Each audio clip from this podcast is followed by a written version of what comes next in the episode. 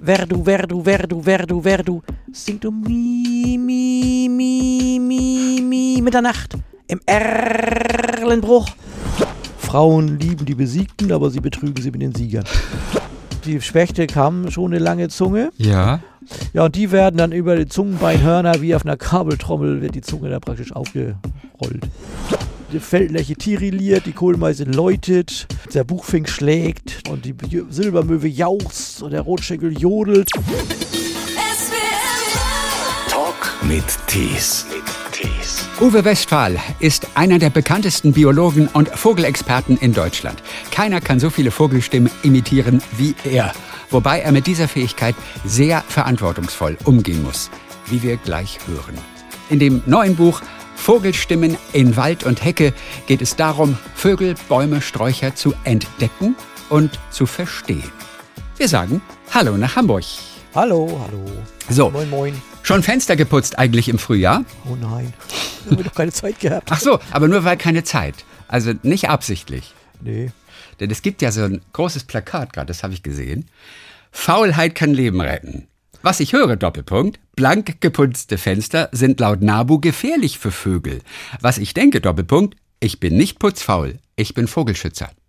das stimmt. Also, weil Vögel können ultraviolettes Licht wahrnehmen und Ja. Staub und Schmutz reflektieren das offensichtlich. Ähm, und das können sie dann wahrnehmen. Okay. Ja. Würde aber nicht so weit gehen, dass sie die Fenster deswegen nicht putzen. Nö, aber ähm, so oft mache ich es auch wieder nicht. Einmal im Jahr, oder? Wie oft macht man das? äh, naja, zweimal vielleicht.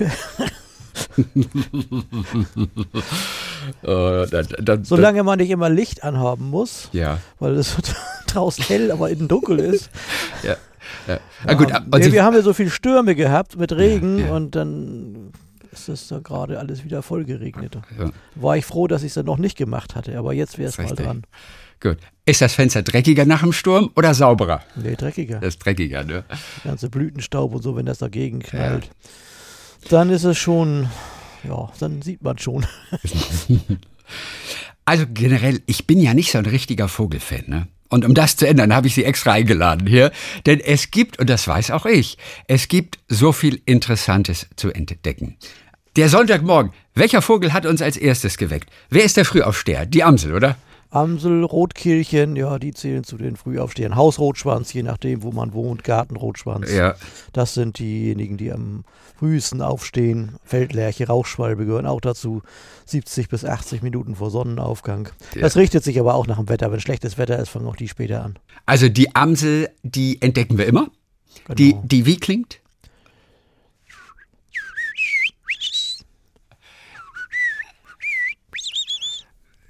Ja. Und Es ist auch so sanft einfach, auch so. Die ist auch so entspannt, finde ich. Ja. Irgendwie. Das, das hat so gar nichts Aggressives. Das ist aber trotzdem auch an die anderen Männchen äh, eine aggressive Botschaft. Nein. Hau, hau ab, das ist mein Revier. Nein. Und das machen die auf so sanfte Art und Weise. Ja, ich muss mal die Kopfhörer abnehmen, dann höre ich mich besser. Vielleicht war es jetzt zu sanft. Weil das ist immer schwierig, wenn ich mich selber dann Ach so. ohne Kopfhörer geht's besser. Ja.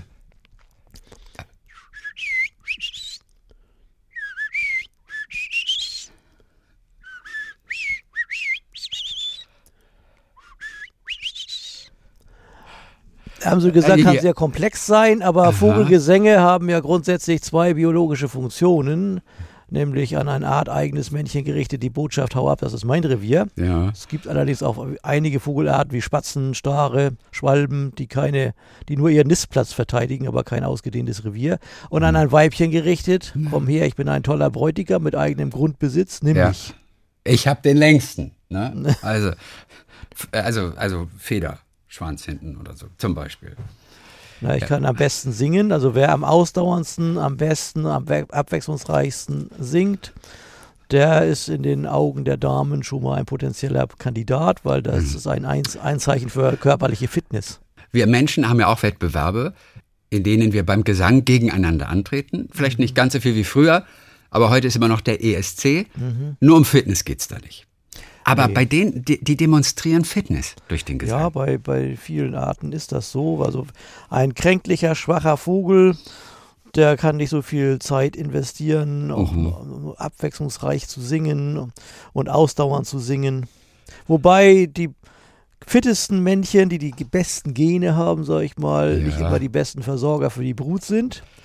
Und deswegen halten es viele Vogelweibchen, also gerade bei den Kleinvögeln, so nach, der, nach dem Spruch von Tennessee Will, ähm, Williams, Ja. der mal gesagt hat, oder dem wird es zugeschrieben, Frauen lieben die Besiegten, aber sie betrügen sie mit den Siegern. Oh, und das ist in der Vogelwelt auch so. Da gibt es äh, Seitensprünge, sind bei Kleinvögeln, bei, bei, bei den meisten Vögeln die Regel. Also bei einigen, sagen wir Kraniche, Schwäne, Gänse, die sind sich schon ziemlich treu, Mhm. aber äh, auch da kommt es zu Seitensprüngen. Aber bei den Kleinvögeln ist es ganz regelmäßig so. Vor einiger Zeit habe ich mit Dominik Eulberg gesprochen. Ja. Der ist so Techno-DJ und Genau. Artenschützer und auch wirklich, und, und der liebt es ja auch. Und, nur ich weiß nicht mehr, welcher Vogel das war. Er ließ sich dazu herab, zu sagen, es gibt diesen einen Vogel, der ihn auch wirklich manchmal nervt. ich weiß aber nicht mehr genau, Ich welchen er weiß meinte. auch nicht, ich habe ihn ja mal getroffen, aber Ja. ich weiß nicht, ob er mir das erzählt hatte.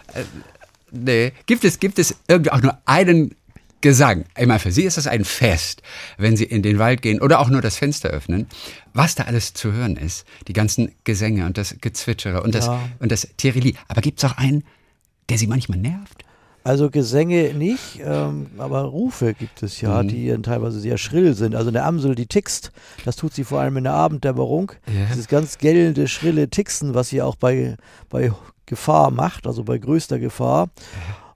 Was gibt's sonst Ne, eigentlich so? nicht, wenn ja, Sie schon Buch, so Buchfinken, manche, manche Buchfinken, die Ah. penetrant, aber immer ein, äh, ähm, statt des Gesangs immer einen äh, gellenden Ruf machen Ja, und das stundenlang. Aber ich kann Ihnen sagen, aus eigener Erfahrung, ein unverpaarter Nachtigallenhahn, der kein Weibchen findet und mit zunehmender Au- Ausdauer, Leidenschaft und Lautstärke nachts vorm Schlafzimmerfenster singt, ist auch kein ganz ungetrübter äh, Naturgenuss, weil es einfach schon laut ist. okay. Haben Aber Sie den auch drauf? Bei Ihren 130 Vogelstimmen, die Sie können? Da kann ich nur das Schluchzen. Also es gibt ja diese Ja. schluchzenden und schlagenden Ja. Töne und ein einzelner Nachtigallenhahn kann bis zu 260 verschiedene Strophentypen haben. Wobei man auch nicht weiß, warum man hat ein Nachtigall so einen opulenten Gesang. Ein Buchfink oder eine Goldammer kommt mit einer knappen Handvoll leicht abgewandelter Strophentypen auch bestens zurecht. Mhm. Ob es da vielleicht auch um Freude an der Musikalität geht, um Freude am Singen, Ja. Das entzieht sich natürlich wissenschaftlicher Forschung. Und Sie sagen ein Nachtigall. Reden Sie von dem Männchen ganz bewusst? Ist ein, weibliches Nachtigall? Ist es eine Nachtigall? Für mich ist es mal eine Nachtigall. Also, äh, dann habe ich es verschluckt. Ach, okay. Die Art heißt eine Nachtigall, aber Okay, singen, singen tun tatsächlich nur die Männchen. Ja. Und der, der heißt aber trotzdem die Nachtigall. Oder ist Der Nachtigallenhahn könnte man Ja, sagen, genau, oder der- die Henne, aber die. Nacht, die, die Nachtigall ist der, Ja, also alle 260 Strophentypen haben sie jetzt wahrscheinlich nicht drauf. Nee. Aber wie klingt ein Nachtigallhahn zum Beispiel? Also meine Kollegin Jutta Over, Ja. die ist Biologin und Lyrikerin. Genau. Und die hat dazu ein Gedicht gemacht. Und wenn man das so spricht, wie die Nachtigall singt, dann kann man ihren Gesang wirklich nachvollziehen. Witzig. Also ein, ein im Nachtgebüsch von Jutta Over, mit der ich zusammen auch ähm, ab und zu auftrete. Ja. Im Juni auch wieder, haben wir einen gemeinsamen Auftritt. Ja. Und dann geht das so, also besprochen im, im Rhythmus der Nachtigall. Verdu, verdu, verdu, verdu, verdu, singt um mi, mi, mi, mi, mi, Mitternacht, im Erlenbruch, im Kreu, Kreu, Kreu, Kreu, Kreu, Kreu, Kröte Leichreich. Wie die, wie die, wie die, wie die, wie die, das nur macht, dach, dach, dach, dach, dach, dach, dach, dach, dach, dach, dach, dach, dach, Dino, Dino, Dino, Dino, den Lisemone, tschat, tschat, tschat, tschat, tschat, tschat, die, die, die, die, die, die, die, die, dach, dach, dach, dach, dach, dach, dach, dach, dach, dach, dach, dach, die, die, die, die, Gall. also die Nachtigall. Ah, die Nachtigall ist schon der Hammer. Ne? Ja, wobei ich die Nacht, die, die Singdrossel und die Feldlerche und auch die Amsel sind natürlich auch sehr begnadete Sänger. Und ich finde also den Amselgesang wesentlich melodischer, weil die Nachtigall kann schon sehr hart schlagen. Und trotzdem ist sie was für uns Menschen Besonderes immer, ne? Ja, Die offensichtlich. Nachtigall. Warum auch, warum auch immer. Ich äh, muss noch einmal ganz kurz zurückkommen auf die Amsel, weil Sie das Tixen erwähnt haben, Mhm. was ein bisschen anstrengend kann, sein kann. Wie klingt das Tixen? Ja, man muss also grundsätzlich unterscheiden zwischen Gesängen und Rufen. Gesang Ja, hatten wir genau. nun schon. Richtig. Und jetzt mal angenommen, die Amseln haben jetzt Junge, die verlassen das Nest, also um mal ein paar Beispiele für Rufe zu bringen. Mhm. Ähm, also die Vögel haben immer ein ganzes Lautrepertoire. Also die, die Jungamseln verlassen das Nest, bevor sie richtig fliegen können, verteilen sich irgendwo im Garten, verstecken sich und müssen ja ihren Eltern mitteilen, wo sie sitzen und dass sie Hunger haben. Ja. Das sind so eine Standort- und Bettelrufe. Das klingt dann ungefähr so.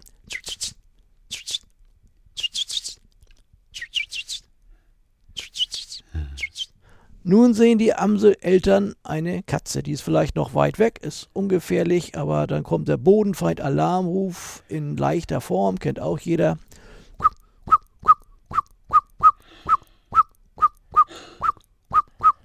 Nun kommt die Katze näher. Das muss man nicht sehen, man kann es hören. Die nächste Stufe.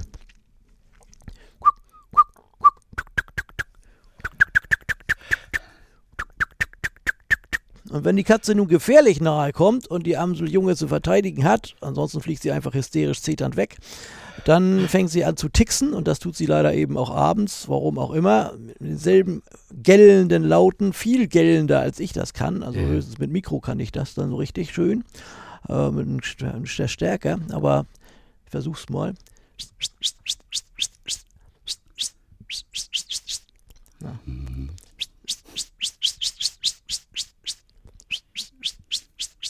Das ist jetzt nicht so gellend, Mhm. kann ich manchmal auch besser. Ja. Aber so in dieser Form, also ganz gellend durchdringend. Ach, klasse. Und Luftalarm ist noch wieder ganz anders. Das ist so ein Oh. hohes, tonloses. Also man erkennt die Amseln im Prinzip daran, dass sie fast so gut zwitschern können wie sie. Nee, also sie können das besser. ja. Also 130 haben sie insgesamt drauf. Ja, Äh, zusätzlich auch Säugetiere, Amphibien, Ach, Insekten. auch das noch. Also sie versuchen es und es klappt sofort. Oder wie hart müssen sie sich ein, ein, ein, ein Zwitschern, ein Tirillieren erarbeiten? Also hätte ich nicht vorab die ganzen Techniken mir selber beigebracht. Ja. Das habe ich also schon vor Jahrzehnten begonnen, einfach ohne Sinn und Verstand Mhm. sozusagen, einfach aus Spaß an der Freude, habe ich mir also im Selbststudium, also Experimentalphysik, sage ich immer, verschiedenste Techniken der Lauterzeugung beigebracht, also Kehlkopftechniken und Pfeiftechniken und Kehlkopftriller und Zungentriller und was nicht alles in allen erdenklichen Kombinationen. Und dann habe ich festgestellt, auch daraus könnte ich den Vogel oder das Tier machen. Und dann habe ich daran weitergearbeitet, aber immer zwanglos. Also ich habe nie gedacht, ich will jetzt unbedingt, das funktioniert auch nicht, Mhm. sondern aus diesem Re- Fundus, den ich habe, ich habe meine Stimme praktisch ausgebildet wie ein Instrument. Ja. Und, Und nur durch Ausprobieren. Durch oder, oder haben Sie bestimmte Sprachübungen zur Hilfe genommen? Nee, ich habe das alles nicht, selbst einfach nur ausprobiert. selbst Also ausprobiert. ich gebe auch Seminare oder habe Ja. schon solche Seminare gegeben, wo man auch das Imitieren lernen kann. Mhm. Ansonsten gebe ich ja, mache ich Führungen oder Seminare eben auch, ähm, dass man es erstmal erkennt. Ja. Man muss natürlich äh, dann erstmal das alles innerlich abspeichern und dann ist noch wieder die Schwierigkeiten, man hört sich selber anders, Mhm. als, als andere es hören. Ja, und dann war ich der weltweit erste und bislang einzige, der daraus ja auch CDs gemacht hat. Ja. Fangen die Amseln eigentlich am Wochenende später an? Nee. Denn ich weiß, unter der Woche, da wurde es doch bei den Vögeln immer früher, um der Rush-Hour zuvorzukommen. Ja, das stimmt. Ne? Allerdings wollte ich gerade sagen, das, Ja. ka- das ähm, ist tatsächlich ein Phänomen, Ja.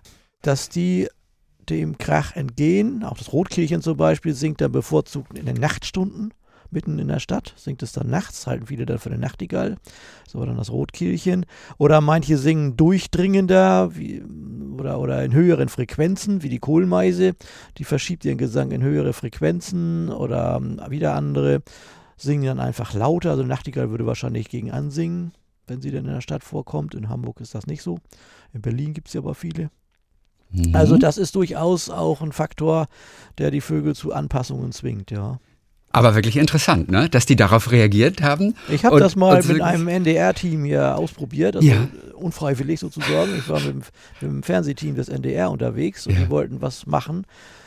Ein Stück zum ähm, Einfluss des Verkehrslärms auf Vogelgesänge.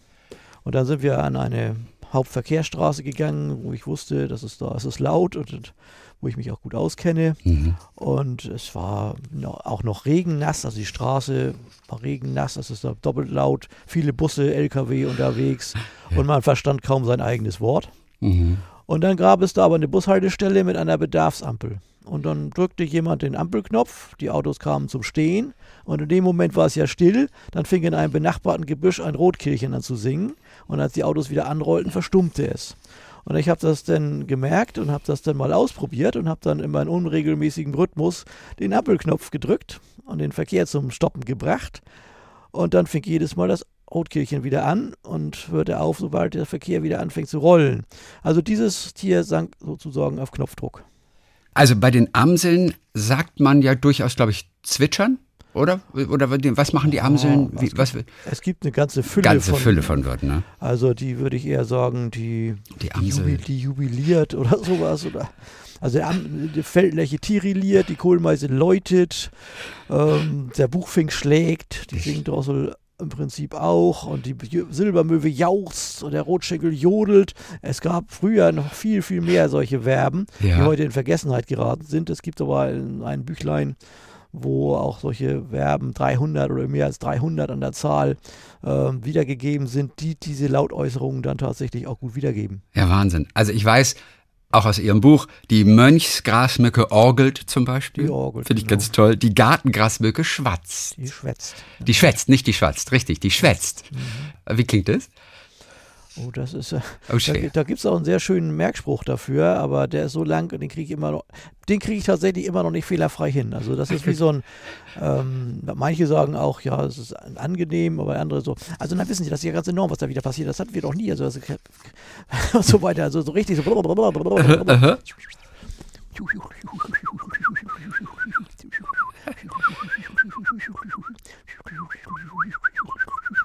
Also das langanhaltendes Schwätzen in Altstimmlage, während die Mönchsgrasmücke, wenn sie denn voll singt, einen leisen Vorgesang hat und dann einen orgelnden Überschlag in klaren, strahlendem Sopran. Ja. Witzig. Witzig. Also, dieses Vögel imitieren, das machen sie ja wirklich eigentlich nur, wenn keine Vögel zuhören. Denn sonst passiert was unter Ja, Umständen. beziehungsweise nur zu didaktischen Zwecken, also ja. wenn man draußen bei der Führung ist Mhm. und da singen also mehrere Vogelarten gleichzeitig, was ja meistens der Fall ist. Und dann sage ich, da hinten singt das Rotkehlchen, dann hört jeder, jemand zufällig das Rotkehlchen und einer, ein anderer hört das ähm, den Buchfink, eine dritte hört die Heckenbraunelle und der vierte hört alles gleichzeitig. Und wenn ich das dann nachmache. Nee, sonst kann man Vögel damit sehr irritieren, weil sie verteidigen ja ihr Revier mit dem Gesang. Das machen sie ja nicht, um uns Menschen zu erfreuen. Und sie suchen dann unter Umständen ein fremdes Männchen, was unerlaubt ins Revier eingedrungen ist. Das ist insbesondere dann fatal, wenn man das nicht mit der eigenen Stimme macht, Mhm. sondern mit einem Tonträger. Kann man ja mitnehmen und Ja, abspielen. ja, ja, genau. Machen auch viele, um das dann den Menschen nochmal zu Gehör zu bringen oder sogar um den Vogel anzulocken und um ihn zeigen zu können. Und das kann Vögel also sehr viel Zeit und Energie kosten. Man lockt damit unter Umständen auch ihre Feinde an. Sie werden unaufmerksam gegenüber drohenden Gefahren. Oh, ja, ja, Oder wenn der Vogel gerade erst aus dem Winterquartier, sagen wir mal, angekommen ist, ein Trauerschnepper oder so, der jetzt kommt oder schon da jetzt die ersten Tage da ist, der bezieht dann da ein Revier im Wald und dann komme ich und würde diesen Gesang abspielen. Und dann sagt er sich, ach schade, so ein schönes Revier, aber ist schon besetzt und zieht Mhm, weiter. mhm. Und dann hat man ihn vertrieben. Deswegen sollte man das also sehr mit Bedacht tun. Ja. Die einzige Ausnahme, wo man es gezielt einsetzen kann, ist zur Bestandserfassung von Arten, die man sonst selten Ja. kriegt. Also manche Spechte, Eulen, Rallen, Nachtschwalben, solche Arten. Da kann man das dann mal einsetzen und dann, wenn eine Antwort kommt, aber sofort aufhören. Mhm. Also nicht, Ja. um, um die Vögel anzulocken oder zu ärgern. Das gebietet allein schon der Respekt. Also eine Fähigkeit, mit der man sehr verantwortungsvoll umgehen Genau. muss. Ja? Genau, da ist mir auch sehr bewusst, also wenn ich damit nicht verantwortungsvoll umgehen würde, würde ich diese Fähigkeit umgehend verlieren. Mhm. With great power comes great responsibility. Das Motto von Spider-Man, der jetzt kein Vogel ist, aber genau auf sie auch zutrifft. Obwohl es gibt eine Vogelspinne. Wie stehen Sie zu Spinnen? Ja, Sind die interessant? ich sehr interessant. Sehr interessant. Interessant. Also ich bin ja nicht nur Vogelmensch. Ich weiß, Sie sind ja Biologe. Ich bin Sie, Sie kennen alles. Ich würde sagen Allrounder, das ist in der Biologie schwierig, aber ich Ja. bin zum Beispiel auch promovierter Gewässerökologe. Ich habe also nicht über Vögel Mhm. promoviert. Richtig, genau. Da kommen wir gleich auch noch zu. Mein zweites großes. auf die Gebiet. Bäume. Ich will ganz kurz beim, äh, beim, beim Trauerschnepper bleiben, den Sie gerade erwähnt haben. Denn auch dort haben Sie etwas aufgeschrieben oder ich glaube, es war in dem Buch auf jeden Fall. Wenn wir mal so, und Sie haben eben damit schon angefangen gerade, wenn wir diese, diese Gesänge oder die Rufe der Vögel mal in menschliche Sprache übersetzen, ähm, dann kriegen wir zum Beispiel was für Sätze zu hören. Also beim Trauerschnepper wäre das dann. Siehst du, siehst du, siehst du, trüb, trüb ist die lieb, trüb, die lieb. Siehst du, siehst du, siehst du, trüb, trüb, trüb, trüb ist die lieb, ja. Was voll der traurige Vogel dann eigentlich. Ja, Tasse Trauerschnepper. Nee, das ist natürlich nur eine Eselsbrücke. Ja, klar. Es gibt ja schöne Eselsbrücken. Ähm, also die Heckenbraunelle würde darauf dann antworten, ich lispel und wispel und fispel, es Christel mich will. der, Bu- der Buchfink machte, ich, ich, ich bin Traunteroffizier hier oder Fritze, Fritze, Fritze wird zu Würzelsbier. Oder es gibt, gibt, gibt wieder Freibier oder Fritz, Fritz, Fritz will wieder Zwetschgen stehlen. Ja. Das ist regional unterschiedlich, weil es da auch regionale Dialekte gibt, sogenannte Regiolekte. Und die Dorngrasmücke, äh, äh, die, die weiß alles besser im Nachhinein. Sag Ne? ich doch, habe ich doch gesagt, sag ich doch. Sag ich doch die ganze Zeit. Und dann gibt noch einen anderen Spruch, den hat ein Kollege von mir mal gebracht. Ja. Und da war ein unbeteiligtes Ehepaar und dann hat er so übersetzt, also, hey, da sieh da, gehen Sie doch mal weg da. Und, und dann fühlten die sich angesprochen und waren ganz pikiert. Ach, herrlich. Ja. S- Sind die Weibchen eigentlich auch so fleißig oder sind es nur eben die Macho-Männer, die eben miteinander konkurrieren? Also die Weibchen singen ja nicht. Die singen halt schön, ne? Einfach nur so. Aber Die- warum die singen Weibchen äh, singen nicht zur Brutzeit. die? Die singen nicht zur Brutzeit? Also es gibt ähm, einzelne Weibchengesänge, zum Beispiel beim Rotkehlchen, wo auch die Weibchen nach der Brutzeit eigene Reviere besetzen, die sie mit Gesang verteidigen. Mhm. Und die sind sich also eigentlich dann auch gar nicht grün. Also sie verteidigen das Revier auch durchaus gegen das Männchen, mit dem sie kurz zuvor gebrütet und Junge aufgezogen haben. Rotkehlchen sind sehr eifrige Sänger, auch die Durchzügler im März, wenn wir die, die Durchzügler kommen, dann singen die auch. Und die singen auch verhaltener zwar, aber auch im Winter, also außerhalb, außer der Mauserzeit, so im Spätsommer, singen Rotkehlchen eigentlich immer. Ja. Ähm, auch weibliche Gimpel singen, also Dompfaffen. Und manche Grasmücken so, das hört man dann aber nur, wenn leisere Weibchengesänge, nicht so wie bei den Männchen im Winterquartier. Aber man kann sagen, bei uns in Mitteleuropa, wenn man diese Ausnahmen mal außer Acht lässt, singen nur die Männchen. Und Mhm. das nur zur Brutzeit. Ja. Also die Männer, die miteinander konkurrieren, Kontergesang nennt man das. Wie funktioniert das genau bei denen? Ja, also sie kennen sich ja untereinander, also die, die einzelnen Individuen. Also im Vogelgesang sind ja verschiedene Botschaften kodiert. Ja.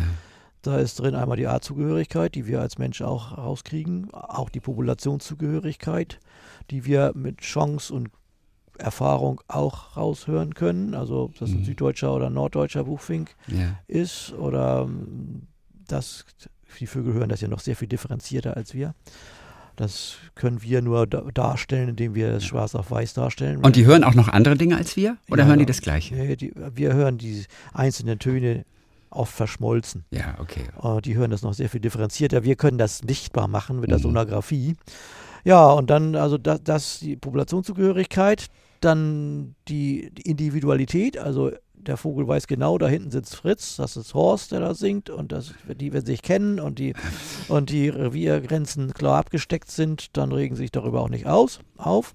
Aber wenn dann ein Fremder kommt oder ein Tonträger abgespielt wird, dann reagieren sie darauf sehr stark. Auch die Befindlichkeiten wird wahrscheinlich, äh, also dass, dass die, die persönliche Fitness, die Stimmungslage wahrscheinlich wird da drin kodiert.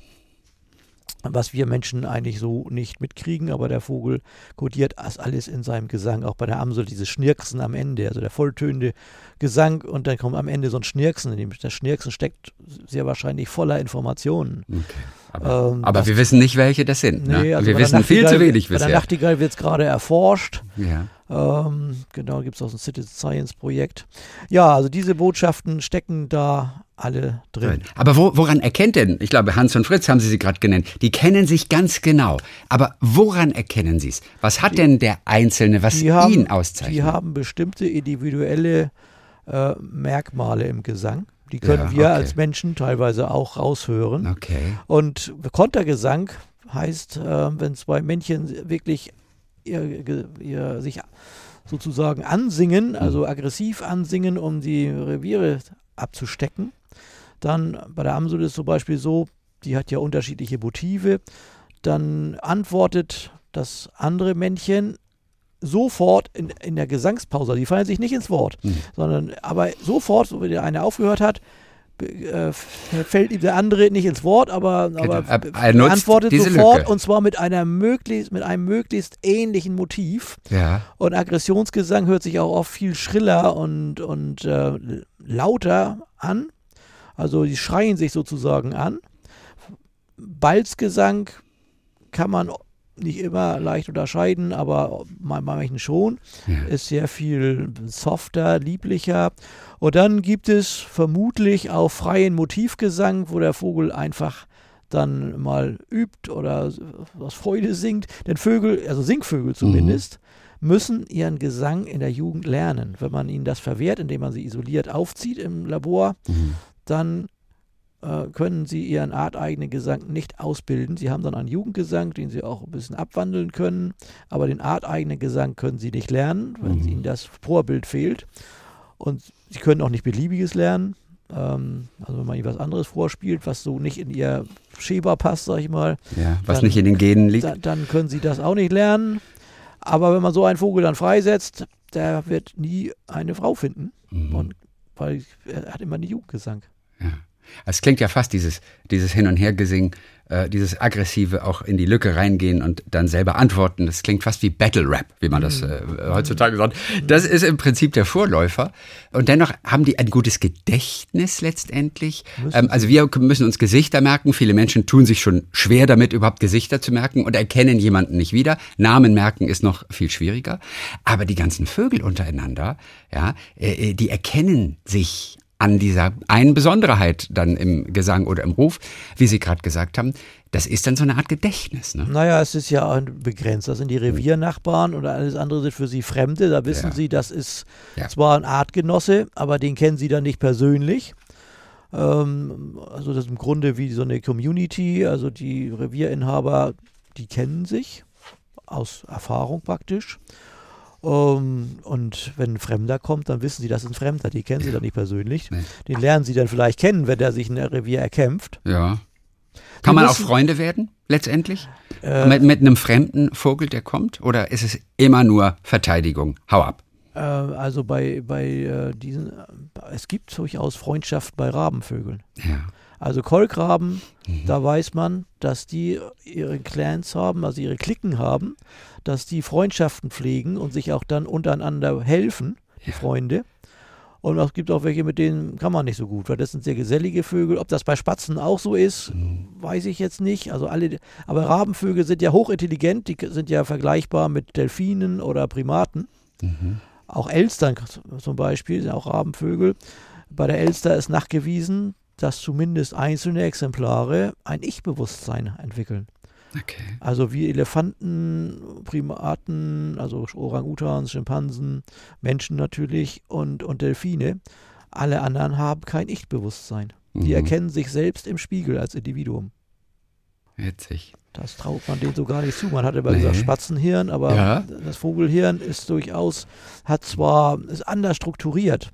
Also die stammesgeschichtlich alten Hirnteile sind überproportional ausgebildet, aber die Verschaltung ist sehr modern. Also Emanuel Birmelin, Verhaltensforscher, der auch viel da in der Richtung gemacht hat, hat es mal ähm, so ausgedrückt wie ein sehr altes Haus mit modernster Hightech-Einrichtung.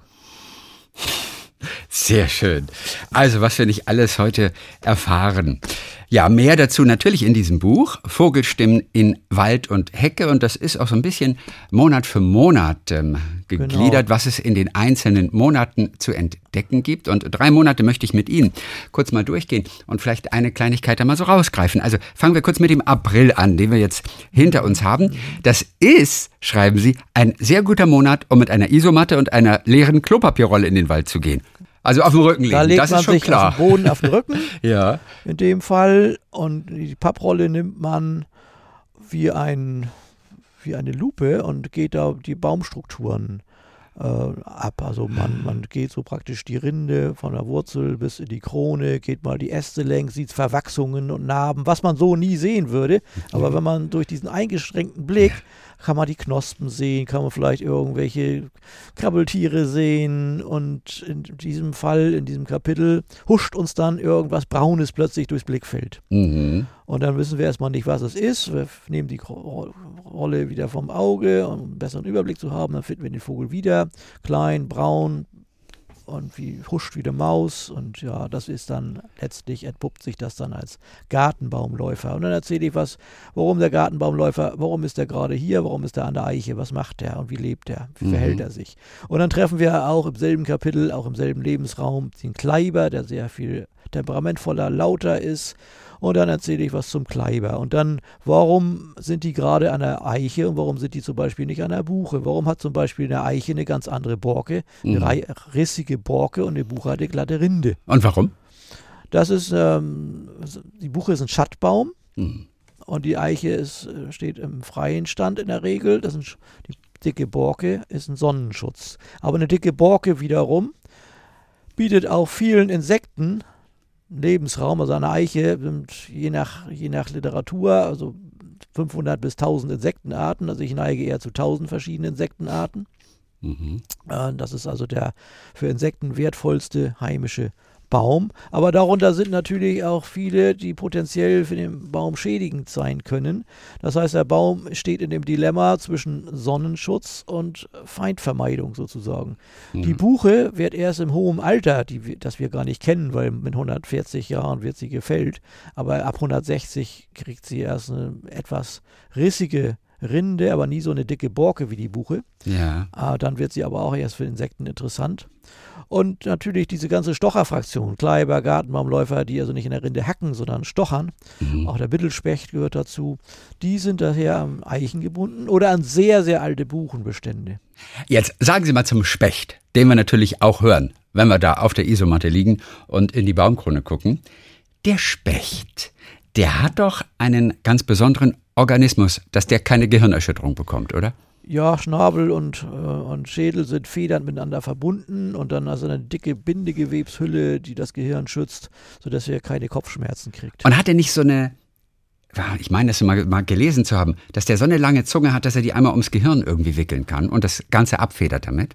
Äh, nee, das, nee, das nicht. Also, Hat ein anderer Vogel das oder wie komme also ich der, darauf? Der, die Spechte haben schon eine lange Zunge. Ja. Und die werden wie auf einer Kabel, die wird wie auf einer Kabeltrommel um das Zungenbein geschlungen. Also der Buntspecht hat nicht so eine lange Zunge, aber der Grünspecht der zum Beispiel, der, ja. hat, der kann die Zunge bis zu 10 cm über die Schnabelspitze hinaus strecken und mhm. der ist ein Ameisenspezialist. Also der sitzt gerne am Boden und leckt die Ameisen auf wie ein Ameisenbär. Der geht also mit der Zunge in die Gänge und yeah. die Zungenspitze ist klebrig. Ja, und die werden dann über die Zungenbeinhörner wie auf einer Kabeltrommel wird die Zunge da praktisch aufgerollt.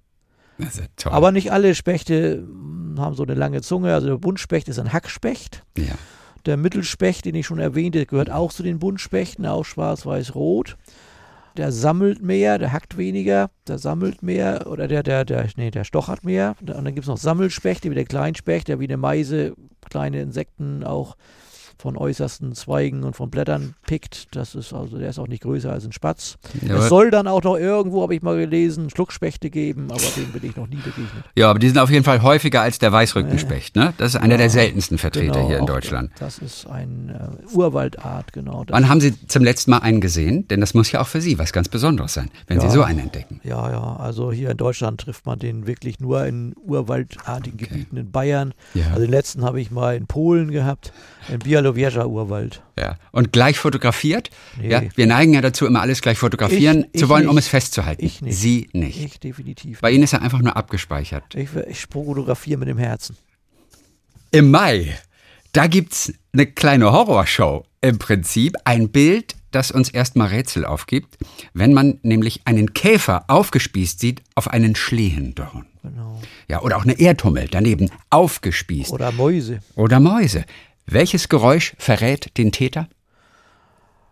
Ja, also in dem Kapitel ist es einfach ein Tschä. Oder nachher Tschrä.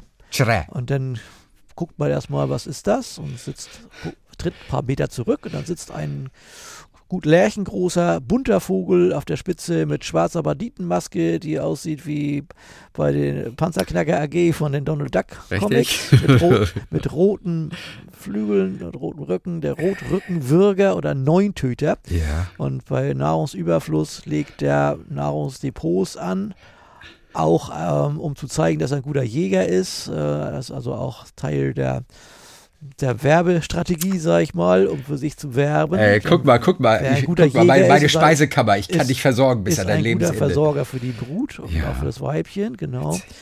Und ähm, der spießt die wirklich auf Dornen auf. Größere Beute kann er dadurch auch besser zerteilen, weil er kann sie mit den Füßen nicht festhalten. Ist ja ein, ist ein Singvogel auch. Aber es sind so die Falken oder den Singvögel. Die haben auch einen ganz ähnlich geformten Zahn, äh, Schnabel mit Falkenzahn. Ja. Und ähm, die können durchaus auch Mäuse und Kleinvögel überwältigen.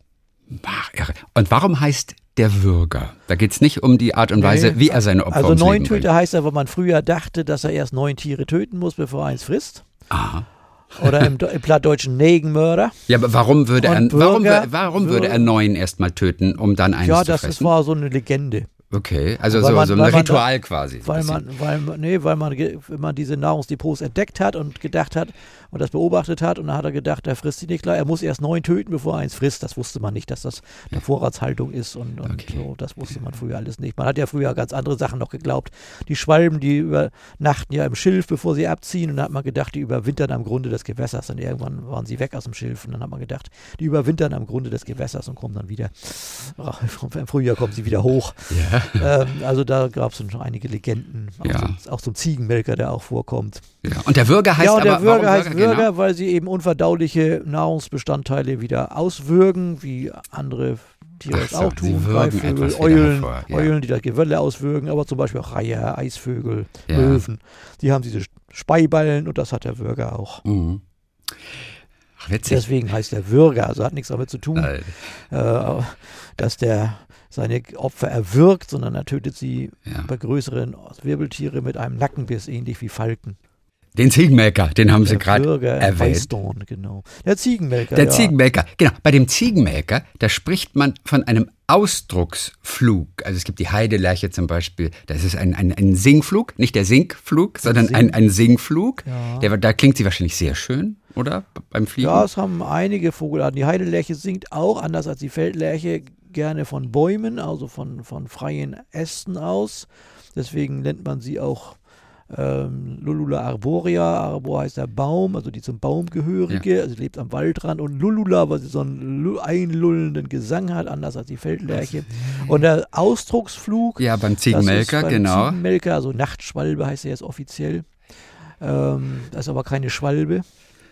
Nee. Auch keine, kein Falke, auch wenn er auch teilweise mal Nachtfalke genannt wird. Und er melkt auch keine Ziegen. Nein, das hat aber Plinius der Ältere schon, der römische Gelehrte Plinius der Ältere im ersten nachchristlichen Jahrhundert behauptet, er würde nachts in die Ziegenställe eindringen oder die Viehställe und würde den Tieren ans Euter gehen und das Mhm. die Milch saugen und dadurch würden die Schafe und Ziegen und Kühe erblinden und sterben.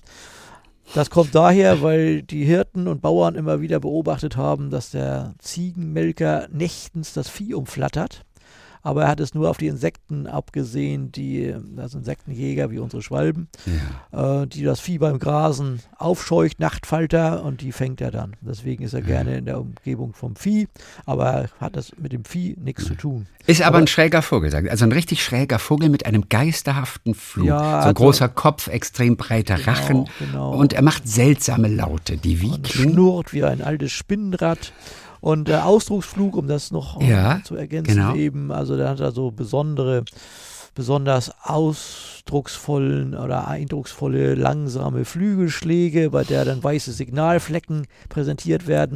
Diesen Ausdrucksflug gibt es übrigens auch bei, bei Gartenvögeln, bei einigen. Ja. Also der Grünfink macht sowas zum Beispiel. Der hat so einen Fledermausartigen Flug, bei dem er dann auch singt oder Girlitz auch.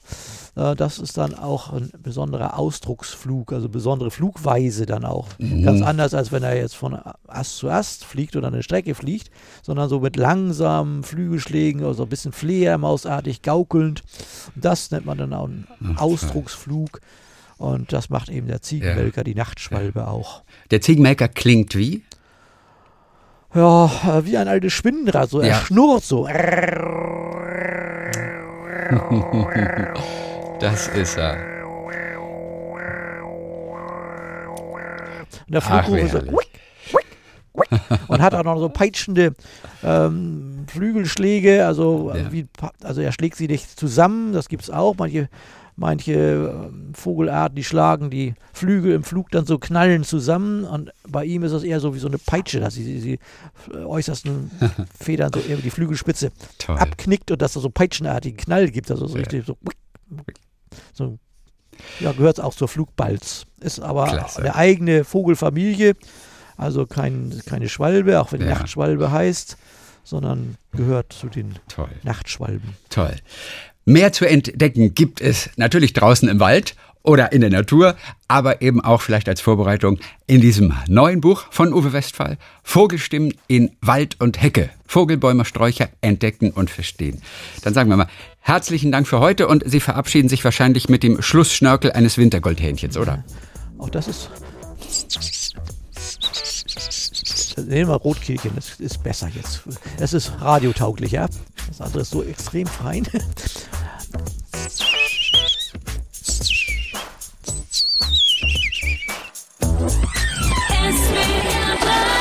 Talk mit Tees.